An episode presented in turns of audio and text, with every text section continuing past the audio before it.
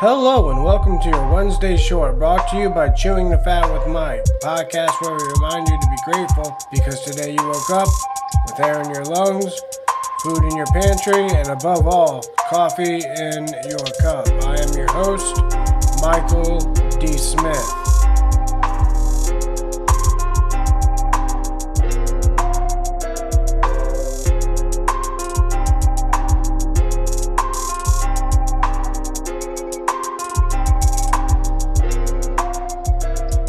Alright, guys, welcome back. Today it's going to get a little gruesome for your Wednesday short, but do not fear because all I am speaking about are facts.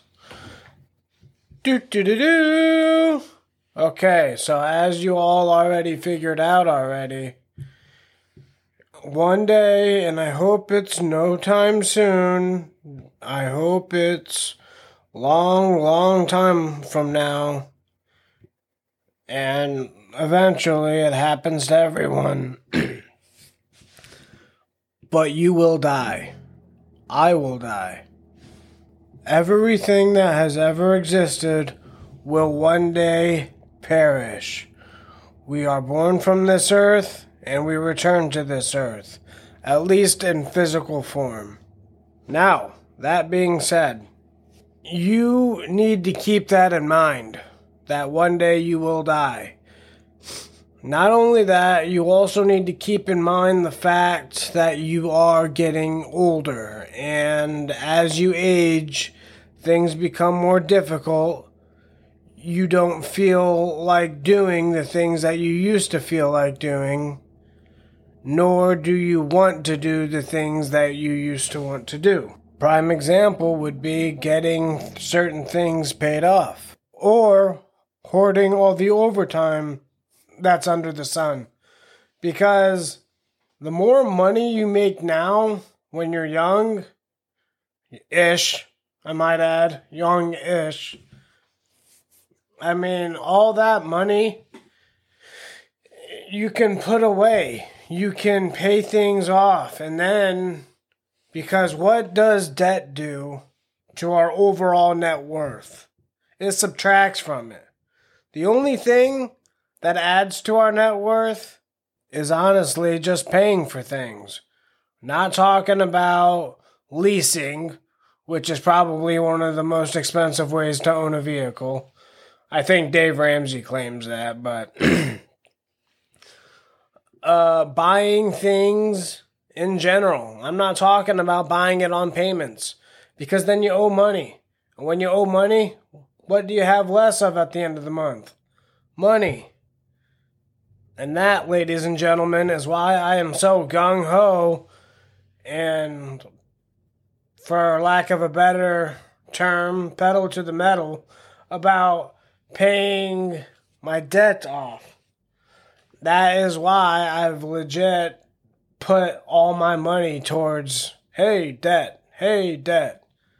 But I've paid so much off, and my car is still worth about 12, 13 grand. So, by the way of figuring out your net worth, just on my car, so if I were to owe, like I do, just under six grand on it, I would have to subtract that from the overall value of the car.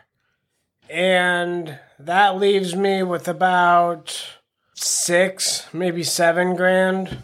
And it's all because I was real gung ho about paying it off and paying it down. Because I don't want to have that car payment lingering around forever. I want to be able to take that money that is going out the door to a declining asset, by the way, I might add. Cars decline like rocks sink. But instead of constantly putting money into something that's going down in value, I'll put something that goes up in value. It's like you're taking away the bad and then you're adding good. So you're taking away the payments and you're taking away constantly paying towards something that's only going to go down in value. Now you actually own something. So that means you don't have to keep paying for something that's going down in value.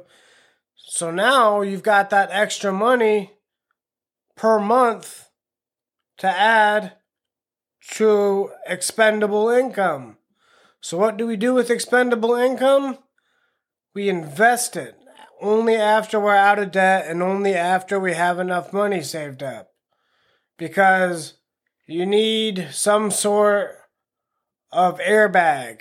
Because life sometimes hits, and it hits pretty hard. So you're going to need an airbag between you and life. Because can you imagine the accidents that I've gotten in? Could you imagine if there weren't any airbags in that car? Think about it.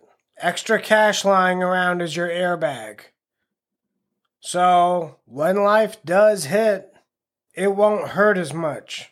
So let's say you're sitting with about 10 grand in a savings account and you have no debt. I mean, you still got to pay your utilities and your mortgage and whatnot.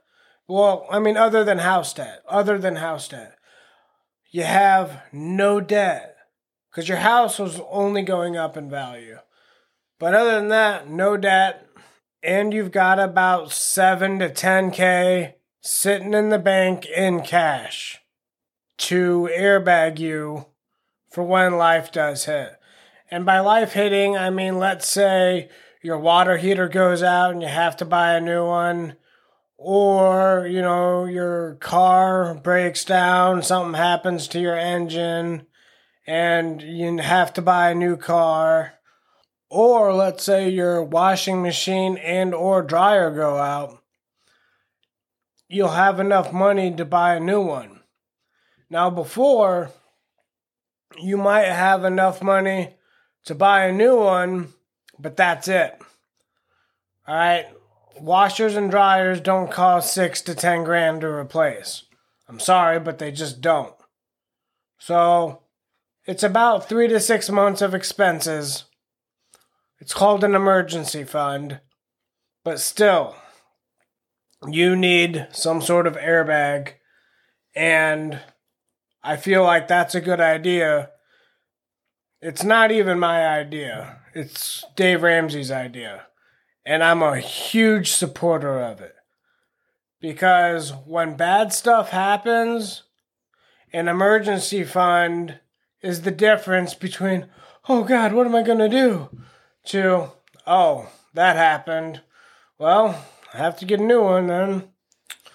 All right, well, you know, it sucks, but we thank God we've got the money. That's the difference between panic and just a setback for a little bit. Anyhow, this has been Chewing the Fat with Mike. I am your host, Michael D. Smith, and until next time, stay blessed. Don't forget you can email the podcast at chewingthefat1990. That is chewing the fat 1990 at gmail.com.